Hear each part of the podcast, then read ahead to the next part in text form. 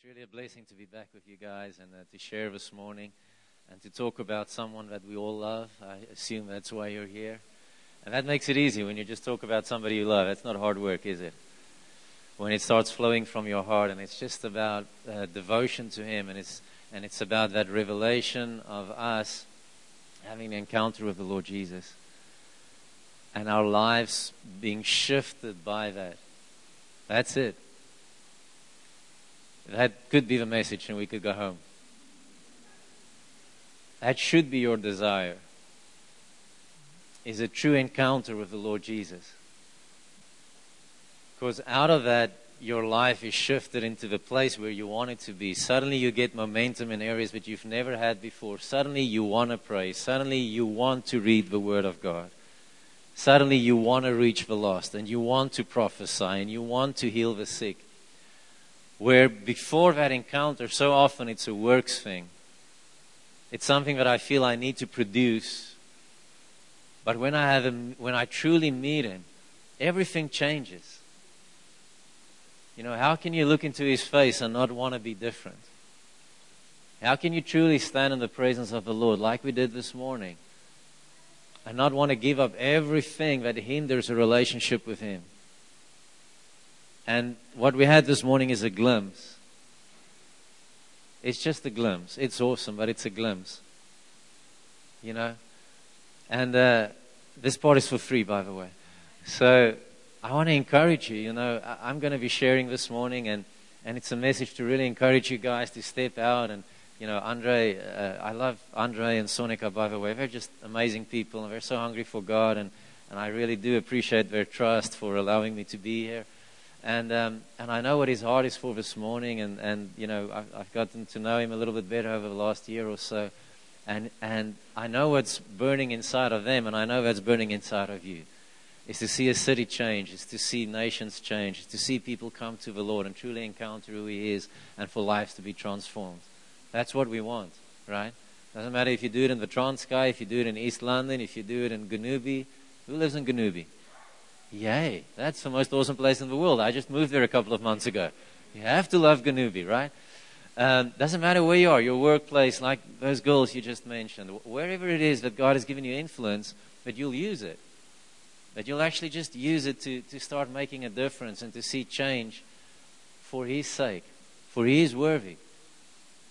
You know, He really is worthy. The price that He paid, it was a big price. You know, for while we were still sinners, He gave His life for us. Isn't that amazing? Isn't that just good news? That's good news.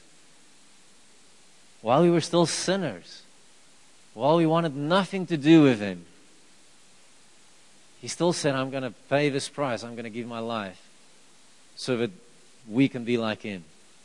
Isn't that awesome? And I think you know, so often we, we go through life and, and, and circumstances start taking place around our life. And, you know, whatever is pressing you at this moment, whether it be your kids or finances or relationships or all of the above, you know, those three things are usually it, isn't it? and what happens is the moment that we step into a season where, where you know, when things get a little bit rocky around our lives, it's like a veil comes over us. And that veil isolates you immediately. Because it's a veil of, of self centeredness, basically. Because suddenly all you see is yourself and your own little world and your four walls and, you know, us four and no more, however it might be for you. And, and suddenly the, the whole focus of your life becomes self centered, where we're supposed to be Christ centered, right? The minute that these pressures come, and it's not because they're not real, we all go through them. Listen, there's not a person in this room who hasn't gone through it, might be in it, or will go through it. I'm sorry, I'm not a prophet of doom. It's just the reality of life. Right? There's an ebb and flow in life, and that's the way it is. But that flow does not determine your inner reality and the consistency of your joy, your hope, your expectation, your faith all of those things are rooted in a much higher reality. You see, that's the, that's the point. That's why we needed a Savior. Because if you had to go through the ebb and flow of life without a Savior, it would be really shaky and really rocky. Because today will be great and tomorrow will be horrible. It will be like the weather in East London, which I'm still getting used to. Like this morning it was summer and now it's winter, now it's raining. It's still pretty new to me coming from Pretoria, okay? Your life is not supposed to look like East London weather, okay? Despite what's going on around you, circumstances might look like that, but your inner experience can never be transformed to that. That means you're shaped by the wrong reality. That means you're being ruled by the wrong realm. There's a higher dimension called the kingdom of God, the throne of God. That should rule in our lives, not the other way around. That's what worship does, by the way. It lifts the veil.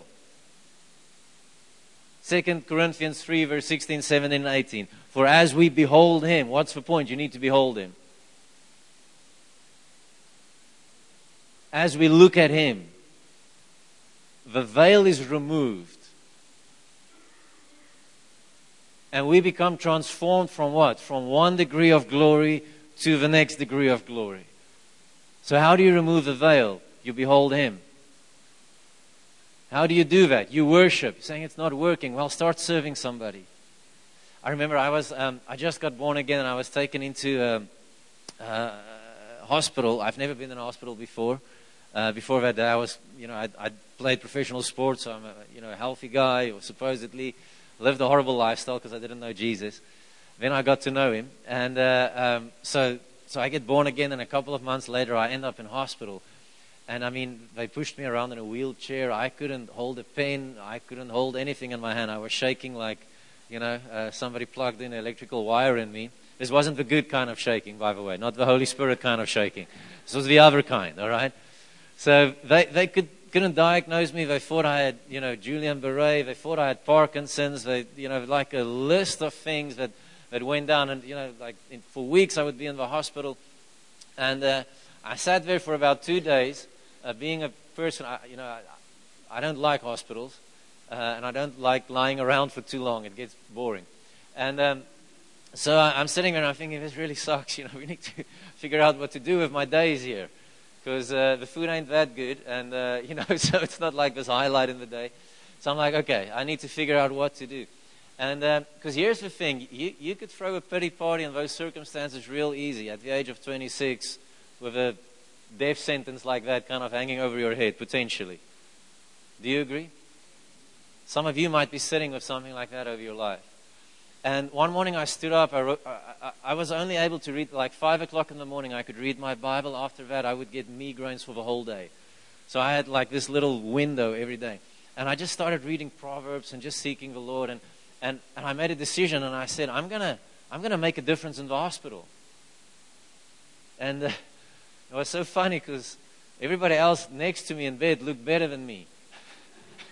Like they were in better shape. It's like if the one guy that shouldn't be helping you with was just like, you know. and I just decided I'm going to help people.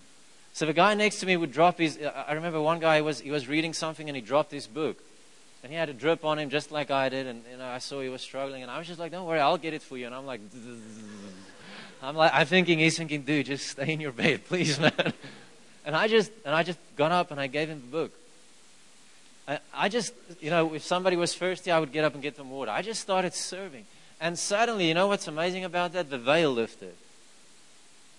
Because it wasn't this isolation thing of me just thinking of me and my little issues and my worries in life. And suddenly you start connecting with people outside and you see that even in your hospital bed, you can make a difference because you've got the King of Kings inside of you. You carry the potential to change if you get loose from your own issues. That didn't mean I got healed immediately, but inside everything changed. The way I viewed my circumstances changed in that moment because of a decision to just say, I'm going to seek the kingdom. I want to encourage you this morning as I share this. I, I want you to page to the book of Jonah. Right, And we're going to talk out of that book. But I want you to, to open your hearts and just say, God, just Come and challenge me. You know, we all have stuff. And uh, we need to allow Him to, to work through us despite of our stuff. Okay? I want to talk with you through the book of Jonah just real quick. I'm going to try and do it real quick. And uh, when I was praying for you guys in the week, I, I really felt like this is a message for you. Because I believe there's a real anointing on this church for power evangelism. I really feel there is. Like that God wants to anoint you guys to start moving in evangelistic in a way you've never done before, but in power. You know, there's different ways of evangelism and it's all good. Don't, don't get me wrong. You know, but the one day is building houses and, you know, painting a place for people and, and that's awesome. Please do it. Uh, if you ever want to come to the Transkei and do that, I, I have a nice spot for you to do it. That is so awesome. But there's something that happens when God shows up in power. Something happens when He shows up in power and miracle signs and wonders start manifesting that it really grips the heart of people. And that's what I believe God wants to put on this church. There's an anointing for that on this church. You know, every single one in this room is commissioned according to Matthew 28 and Mark 16. Everyone in this room has that word hanging over their life. Doesn't matter where you find yourself, but it is go out into all the world, make disciples, Right? Mark 16, preach to all of creation. And what, what's the side effect? What's the horrible side effect of preaching to all creation? That these signs will follow. Hate when, no, I'm kidding. I love when that happens, man. That's why we preach. Preach to all of creation, and what will happen? Signs and wonders will follow. So as we preach, he confirms it through signs and wonders. That's a command to everybody. Everybody is to preach the gospel. Everybody's life is supposed to carry a message of the goodness of the Lord. Everyone. So if you're concerned about your calling, that was it. How you do that is up to you. I'm not saying go and buy a microphone and a tent and there you go. That's not what I'm saying. But everybody in this room should have a desire to want to lead somebody to the Lord. I have to tell you, and I say this with great love and respect, but you haven't lived until you've done that. To see somebody whose life has been lost and to see them connect to the Lord and to be part of that moment, that rebirth that takes place, this most supernatural thing, it's the most supernatural thing. To think that somebody is born out of heaven, his spirit has become new, and suddenly he's a son and daughter of God. After a minute ago, he was just sniffing glue or doing drugs or killing somebody or whatever it might have been. And he has an encounter with the Lord, and you're part of that. To see that happen in front of your eyes, oh my goodness. You have to want to see that. That should be something that's in your heart. Say, God, I, you know, ugh, I have no idea how. I'm so scared, but I want to see this. That should be on your bucket list, seriously. And the problem is, it's really addictive. If you've done it once, it's going to. Because here's the thing what does, what does Scripture say about it? That even he- heaven celebrates.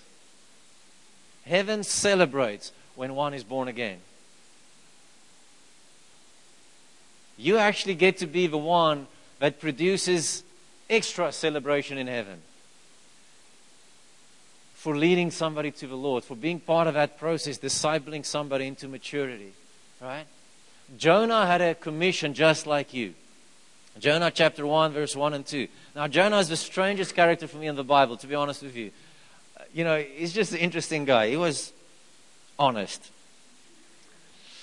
Verse 1, it says, Now the word of the Lord came to Jonah, son of, you know, saying, Arise, go to Nineveh that great city and proclaim against it, for their wickedness has come up before me. So here is his commissioning. God speaks to John and says, I have a massive harvest field for you called Nineveh, and I need you to go. I need you to go and tell them something. This is not good news. I'm actually upset with them. This is like old covenant still. You know, it's like, I'm angry with you, so deal with it. So Jonah, the prophet of the Lord, his response is, But Jonah rose up to flee to Tarshish, which is two and a half thousand miles from Israel, by the way. This is like the most isolated place in the known world back then. This is where he decides, I'm going there. I'm not going to Nineveh. I'm done. right? This is how he's not going, how serious he is in absolutely not doing what God told him to do right now. Isn't that crazy? And he gets up and he's and he flees to Tarshish from being in, in the presence of the Lord. Isn't it amazing? He's not only trying to run away from the commissioning, he's just like, I'm running away from God. I'm done. I'm not going to Nineveh. I don't like Nineveh. I don't like the way they dress. I don't like the way they smell. I don't like the color of their skin. I don't like the fact that they're not as clever as I am. I disagree with everything that they do, therefore I will not go. I know none of you are like that. And he's like, I'm so done, I'm running. I'm, I'm just not even coming back. And he went down to Joppa and found a ship going to Tarshish. So he paid the appointed fare and went down into the ship to go with him to Tarshish from being in the presence of the Lord as his servant and minister. And uh, I want you guys to get something that I, I'm going to try and just unpack this a little bit. So, so this guy gets a commissioning. And he just decides this is way too much. By the way, Nineveh wasn't a nice bunch of people. Can I just, I, I want to come up for Jonah. Right? Nineveh was known for its brutality and its cruelty, for its um, sacrifice of infants. Like they would sacrifice children left, right, and center to this god called Molech, this fire god. They would just throw them off of the mountain, and this god was supposed to do something. They, I'm sorry to be graphic, but it's just they skinned people alive. This is what they did, and they would drag them through the streets. Brutal, brutal bunch of people, hated by all the world. So I want to just come up for Jonah in that sense. And he decides, listen, I, I get this harvest field that you've prepared for me, but, but thank you, but no thank you. Um, I'm going to get in my ship and I'm going to be really comfortable in my comfort zone and I'm just going to, you know, hang out with my tribe, my little family, and I'm going to be with them, and we're going to have a great time, but, but I'm just not doing this. Right? I don't feel called to Nineveh. And I, what I, when, I, when I thought about this thing, I, I just wanted in my own heart for myself, for everybody, it's just how much of a church, of the church, how big, a, not this church, you guys are awesome the church. How much have we jumped into a boat and just said, listen, I know there's this great commissioning hang, hanging over our lives, but boy, it sucks. Nineveh is a really bad place. The world of the unbeliever, it's just a really bad place. I just don't want to go there. So, God, I'm going to jump into a boat, and it's going to be awesome, and we're going to worship you on that boat, and we're going to have awesome meals together. We're going to see great places, but we're going to run about two and a half thousand miles away from the place you're calling me to. But we're going to be really holy. I wonder in my heart if something about that is not, might be what's going on in the church in South Africa. I wonder if, if something of that might be, we don't speak it as loud. Like I said, Jonah was really honest. We don't voice it as clearly as he does. But sometimes I think we're just like, nah. You know, it's like in the village we're at, villages, we're at, you know, there's this one lady. And, uh, yeah, she's, she's a witch. That's the long and the short. she's, and she dislikes us deeply from the very beginning. She just didn't, well, she, actually, she did like us. She wanted to, us to have church in her house, and for some reason, the presence just didn't feel right there. so, so we just decided we're not doing it. And ever since we've got into the Transkei, this lady has been gunning us. Like, in the spirit. I mean, when we meet her, which we don't do often, that week after, it would just be quite interesting in my house for a couple of days. Weird stuff going on. I don't love her in the sense that I should. You know what I mean? I, there's so many reasons in my heart to have resistance against her. But yet I do love her. And I do pray for her. And I do want to see her get born again. But every now and again, you encounter somebody in life that what they do, the, the level of wickedness they're in, just offends you so much for some reason, as if they're doing it against us, which is weird. And we just go, it's too much. You know, I'm going to get in my boat and I'm just going to, you know, do DSTV or braai or surf, which all of it is awesome. I don't surf, but that's a long, we don't have time for that story. Um, but you know, and it's just like this is too much. And this is what I think. This is what Jonah felt. He's just like, I'm done. And so, so he gets in the boat, and and you know, the next moment God sends a storm. So it's going wild on the boat. Here's the crazy thing: if you look at verse, um, where is it now? Verse five to six. Then the mariners were afraid, and each man cried to his God, and they cast the goods that were in the ship into the sea to lighten it for them. But Jonah had gone down into the inner part of the ship and had lain down and was fast asleep. I'm like, wow. my God, am I asleep? It's like all of this chaos happening around my life there's a commissioning on me as a believer, on us as the church. The world that is falling apart at its seams a little bit. You know, it's not getting better out there, to be honest. I'm not worried about it. I'm just looking at this thing and going, well, it's getting pretty intense. You better know who you are right now in the Lord, and you need the power of God. Otherwise, you're not going to stand. And you're not going to make an impact. And I'm just wondering, are we maybe in the ship sleeping? When everybody else is freaking out on the top, calling out to their gods, and it's not working, it's not working. They might proclaim it, they might say it, the New Agers and the atheists and those who doesn't believe anything and those who are super religious and they're, you know, Islamism or Hinduism or Buddhism or whatever it might be, but they are calling out to their gods and there is no response that is working at this moment. It's not. It, it's not helping what they're doing. And the ones with the God who has the solution is at the bottom of his ship sleeping. They are crying out to their gods. At least they're doing something. And it's amazing because the ocean, the sea, is always in Scripture, it's a prophetic picture of the nations. And it, the nations are in chaos. Our own nation is in chaos. And it's like God is saying, What are we doing? We who actually have the power to change this thing, we who have the authority to do something because of the one who lives inside of us, are we maybe, uh, uh, maybe, you know, are we fast asleep in the midst of the storm? Just going, I'm just going to put my head down. It's like the ostrich, just put my head in the sand and it's all going to go away. It's not going away. It's not. We have to stand up to the commissioning, to the call with great joy because we know who He is. And now we understand who we are. And therefore we can stand and know that we can make a difference.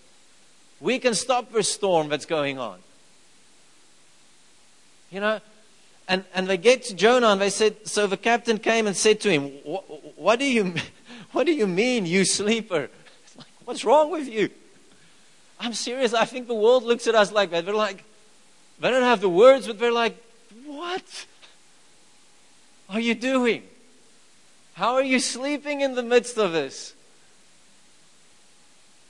And he says, Arise, call upon your God.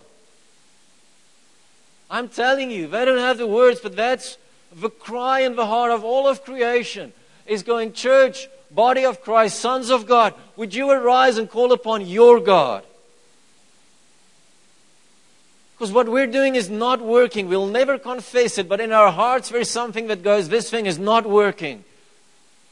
Please call on your God.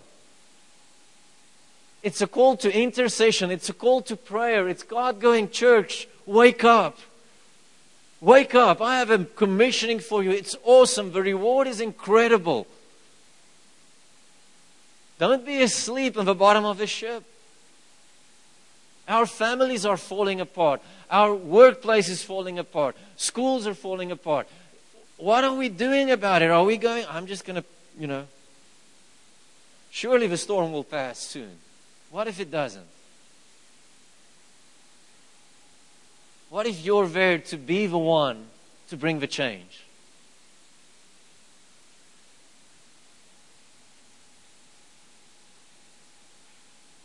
And I mean, it's so crazy because you know, Jonah's name means peace.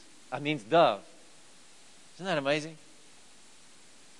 And we all know that dove is a prophetic picture of the Spirit of God, of the Holy Spirit, but it's also a picture of peace. So the man of peace, what does Matthew 10 say? Wherever you go, if you go into a house, Jesus says to them, I'm going to send you out two by two, heal the sick, raise the dead, cast out demons, cleanse lepers, declare that the kingdom of heaven is at hand. That's our job, by the way.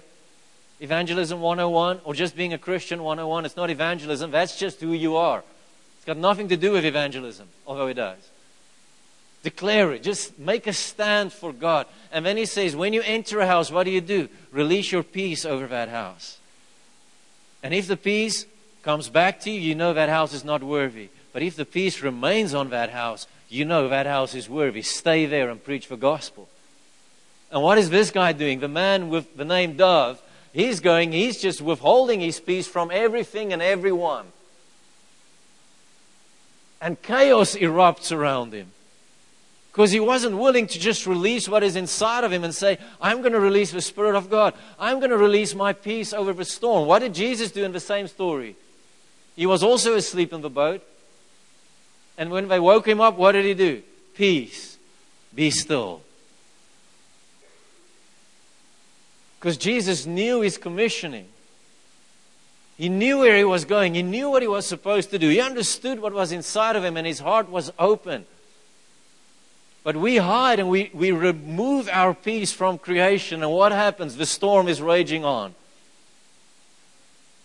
Instead of releasing it over every place that we go, how do you do it? By being there. And by being present there. Not, you know, we, we watched this um, documentary yesterday of Steve Jobs. That was depressing. Oh my goodness. I'm an Apple guy, but yes, after yesterday, I'm like, oh boy, I don't know. That's like really bizarre. Okay. Now, he was this phenomenal guy, wasn't he? I mean, just genius. But the, the destruction that he left behind him is, is, is, is gross. It's sad. You know? So he, he changed the world through technology, but there's not one good word spoken about this guy by any person in a relationship with him. Do you know that Apple gives nothing to humanitarian reasons, to humanitarian causes? Nothing. So he changed the world because he's an awesome businessman, but the legacy is zero in the eyes of God. Because I thought about it yesterday. Doesn't matter which side is on, heaven or hell. I surely hope it's heaven, but it doesn't look good. Right? Do you know what? Nobody in heaven or hell cares what he did on the earth. He's a no one.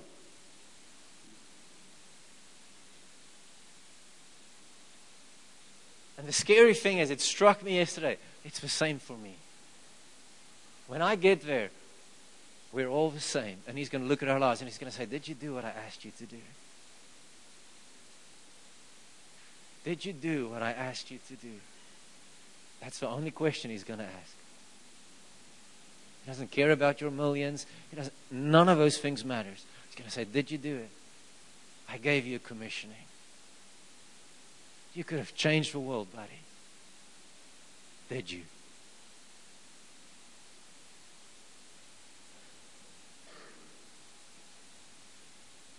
This verse 13, 14, 15, and 16. I'm not going to read all of it. But Jonah goes at some point and he says, Listen, it's my fault. That was a good place to start. And he says, Hey, this storm is my fault. And he says, Throw me into the sea and the storm will stop. So the captain of the boat goes and he says, No, no, no, we're not going to throw you over. Just keep crying out to your God. So they do. Nothing is stopping. And then at some point they go, Okay, no, we're throwing you in, buddy. Loyalty only goes that far, you know. So it's amazing. So they cast Jonah into the ocean. So the peace is released into the nations. And immediately the storm stops. Immediately. And the response was that everybody on that boat started worshiping God. Listen to me, don't hold anyone ever from doing their calling. Don't ever be in a place where you create a comfort zone, a family thing around your life, and you don't release people to do what they did. The storm will rage on as long as you hold them back. As soon as you release, the peace will come. Don't hold people back. To run for God. Never do it. Doesn't matter how nice and how comfortable it is having them around. Let them go. Just let them go. Let them do their thing. Let them fulfill the calling that God has on their life. Because there's blessing in it for you as well. The blessing goes both ways. And that's so awesome. Verse 17, it goes on and it says, Now the Lord had prepared and appointed a great fish to, sw- to swallow up Jonah. Uh, something about that's really funny to me. like God is so gracious, He just prepared this massive fish that's going to swallow Jonah. Bible is really funny sometimes. We read this stuff and we're like, ah. But that's the grace of God. And this is what I want you to see. Isn't it crazy? Jesus calls us, he calls the disciples in Matthew chapter 4, and he says, Listen, I want you to leave your, your nets, I want you to leave everything behind, leave your businesses, and I want you to be what? Fishers of men. And suddenly this dude gets swallowed by the very thing he's supposed to catch. And I want to tell you something when prayer is not alive in our life, when prayer is not an integral part of who we are, the harvest will overwhelm you. The level of darkness will overwhelm you. When you're not living in a place of prayer, intercession, the presence of God, worship, the Word, if, because if, if that's not your reality, the fish is going to always look too big. The darkness is going to always be too scary. And you're going to be, I just don't have hope for those guys. But when you're rooted in Him, when you're living out of an active relationship with God, you look at the harvest and you go, oh, this is easy. We can do this thing because I know who He is. But if this is not your lifestyle, the harvest will swallow you and you'll be burned out and you'll be depressed and you'll lose hope when you look at all the stuff, when you look at Nineveh. You're going to be, oh, he's never going to change. I know none of you are like that, especially with your husbands. You're always like, I know you always believe in them, and ah, oh, he's never going to change. You know what? That people group, they're so awesome, but there's no ways it's going to happen. But suddenly Jonah gets swallowed by this fish. And then the next verse it goes and it says, Then Jonah prayed to the Lord his God. Finally.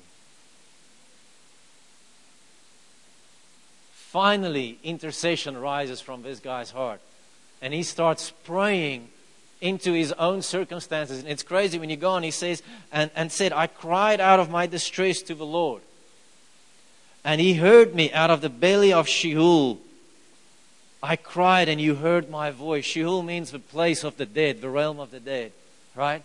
So Jonah's life is so turned upside down. For three days and three nights, he's in the belly of the fish. But that brokenness, that, that destruction in his life suddenly starts producing a cry to God because he's aware of his own need for a Savior. Do you get it? He's reminded of his own fallenness and how he needs salvation in this moment. And that's the turning point. That was the key. Years ago, when I got born again, I, I wasn't like this evangelist guy, not at all. I'm actually kind of shy. I don't, I don't like confronting people. You know, I look at Todd White and he just walks up to everybody in the shopping centers, and I'm like, yeah, I don't know. you know, I do it. I, we've done a lot of it, but but it, it takes effort on my side. I really need to, you know, so I, am standing and I'm born again. I'm super excited about Jesus. I'm new in this thing. I'm just like on fire for the Lord. And I read a book, and it, it, I think it was Charles Finney. I think it's a Finney quote. If I'm wrong, forgive me. I, have never been able to find the quote again. And I read this book, and in this, this book, it's awesome. It's about these revivalists and these amazing preachers that turned the world upside down. And he makes a statement, and he says, Don't tell me that you're born again and you don't have a heart for souls. He says, Then I doubt the authenticity of your conversion. Whew. And I'm like, I don't like this guy. I'm done with this book. I was so upset. I'm like, I love Jesus, but I don't like lost people so much. Like Jonah. I'm like, you know, where's Tarshish? and I was so offended. And then I said, okay, well, God, if this guy talks the truth, and I'm, I'm sure he is, then I need help because I, I don't have a heart for, for, I don't have that heart yet. You need to help me out here. And I'll never forget it. It's Jonah's moment. I was standing in, I had this little loft apartment thing. I had this loft, and I was standing in this loft, and I just started praying, and I said, God, I don't know, you need to give me a heart for souls. And I'm praying, praying, praying. And then one day the Lord says to me, He gives me this idea, this inspired prayer. And He says, and He says, Do you remember what it felt like before you were born again? And I'm like, To be honest, I, I have an idea, but I don't really remember you know. And then I prayed this prayer. I'm sorry if it offends you, but I did. I prayed this prayer. I said, God, I ask that you remove yourself from me for a minute or two so that I can remember what it felt like before I met you. I didn't think he would listen, but he did. And the next moment, it was like God just lifted off of me. And it was the worst darkness. I felt like him. It's like in the belly of Sheol. I just, I felt all the pain and the darkness and death and, you know, it's like literally the weight of the world. See, all of this stuff, I just felt it and I, I just cried. I said, God, please don't stop. And immediately came back. And something in my life changed in that moment because I was reminded, I remembered how badly I needed a Savior. I remember what it felt like without Him. And that brought the shift. So prayer rose in my heart for souls. Not only to win souls, but for me to have a heart for souls. Listen, this, I, I, we're, we're, the time is you know closing in on us, and I, I want to respect that. But here's the thing, you know, Jesus speaks often in, in, the Gospels. You hear the statement, the sign of Jonah. Have you heard it? This will be the sign, the sign of Jonah. What was the sign of Jonah? It was mercy. Because Jonah walks out of this, the, the fish spits him out. I wonder what he smelled like after three days and three nights in the bed. Can you imagine that? Some people say that after three days, the enzymes in the stomach of the fish would have started kind of working on him unless there was a real supernatural thing going on in the, in, in the stomach. So he probably didn't like look great coming out of that. But but he gets out and he goes to Nineveh. This wicked place. And you know what's his prophecy? You know what's his message? It's bizarre. I'm like verse 4 of chapter 3. It says, um, this is his message. 40 days and Nineveh shall be overthrown. Yep, that was it. He just walked through the city and said, In 40 days, Nineveh will be overthrown. That was the message. So it's this word of judgment, but it came out of a revelation of mercy. And what's the effect? The judgment brought repentance to the whole city. This wicked, wicked king they got on sackcloth, they went into fasting, they started crying out to God. And the whole city got saved. 120,000 people got mercy. 120,000 got mercy because of that line. But because they felt mercy. Jonah's heart was still messed up afterwards. I mean, he went to sit under a tree and waited for the city to implode on itself. And God comes to him. It's really funny. You should read it again. It's fun. It's like God looks to him and says, So, how, how is this being angry thing working for you, Jonah? Literally, like God's like, How is this angry thing working out for you? And he's, you know, he's just bitter. God makes a tree grow over him to give him shade. Supernatural in the day, the tree grows. And then the next day it dies. And then Jonah's angry again. And God's like, How's this working for you, Jonah? And then God goes, So you, you cry over a tree he said to God, He said, I'm angry about the tree. So God said, So you cry over a tree? Sounds like the Greenpeace stuff. Serious. So you cry over a tree, but I give mercy to 120,000 people and you're angry with me. Your priorities are messed up, son. You see, but for a moment, he felt mercy. Because if the whole reason he didn't go, do you know what it was? He said, I don't like them, and I know if I go, you're going to show them mercy because you are merciful. You will never have a heart of mercy un- until you're connected to the presence of the Lord. A mercy heart is not going to live inside of you unless it's birthed out of intercession and prayer and asking God to give you a harvest, asking God to partner with the harvest, asking God to position you in a place where people's hearts will open up and where you will open up to people's brokenness so that we can see a change come in. This is God's desire for everyone in this room. But we have to arise and call unto our God. We have to wake up and say, God, maybe you're doing great in that area. That's awesome. I'm not satisfied personally. I would like to see a bigger harvest. I'm not satisfied at all. I'm constantly thinking about next year, I'm like, oh, how are we going to get this thing bigger? I'm, you know, we've got a long way to go. We had this prayer thing on the mountain. All I see is villages, village upon village. It doesn't stop. It's just everywhere. And all I'm thinking is, how are we going to get a church in every village? How are we going to get the gospel to every single one of those people? I'm not satisfied. And I know for me, the growth is going to be start calling out to God. Get in the closet, pray, seek the Lord, get a heart for mercy, get the right message, that one line, and get my priorities straight. How can a tree be more important than 120,000 people? See how bizarre that is? The things we value above souls.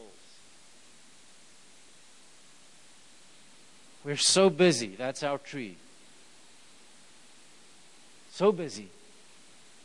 But people around us are literally going to hell. We've got so much stuff going on in our lives, and this activity and that activity, and boy, it's fun, I know. But people are dying around us. I, am finishing. The stat says 100, I think, it's, I think I'm right, that's what I read the last time. 150,000 people die daily. Daily.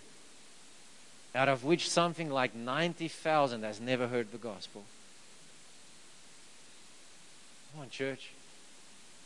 We need to wake up. We need to arise and start calling out to our God. We need to ask Him to give us a heart for the harvest.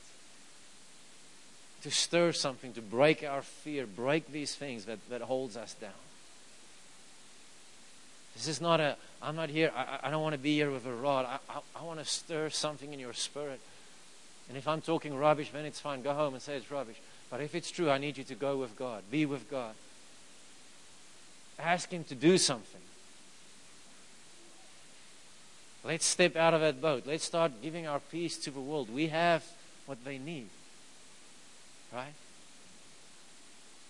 The world is waiting for us, for you and for me, to get this thing done. God has given us an opportunity in time to say, listen, get into that harvest field and have fun. Just have fun. It's awesome.